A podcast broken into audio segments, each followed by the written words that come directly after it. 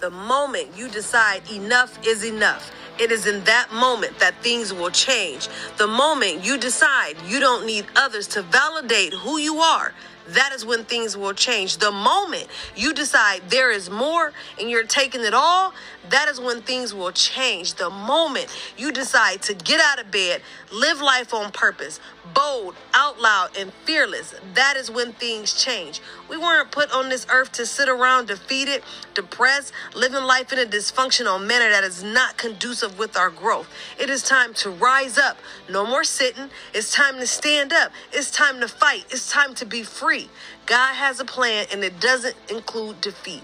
You are called to make a difference. You are called to be instrumental in changing someone's life. You are called to educate, empower, and inspire those around you. You are so powerful.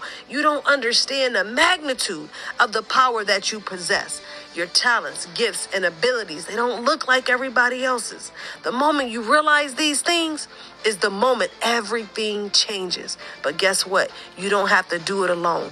Tap into that power today. Let us pray. Father God, in the name of Jesus, I pray for my friend who is listening. Lord, help them to realize that they are so much more powerful than they think. Help them to understand that you have a plan for their life, oh God, and that it does not include living in a defeated state of mind. Father, I ask, Lord, that whatever barriers are keeping them from tapping into the power that you have already given them, I'm asking, Lord, that you will make them things stand down in their life, oh God. I ask, Lord, that you will rise up and cause a revival in their life, oh God. That you will renew them, that you will refresh and rejuvenate their souls, oh God.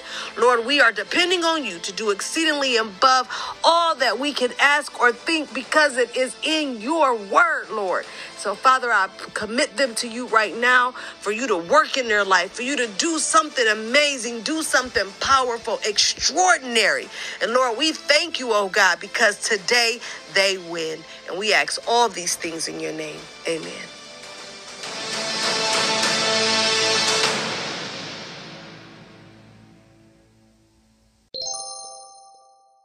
If you would like to know more about me, please visit my website, www.loveariston.com. You can also find me on social media Facebook, Ariston CM, or Instagram and Twitter. I'm so Ariston. Thank you so much for listening, and don't forget to grow.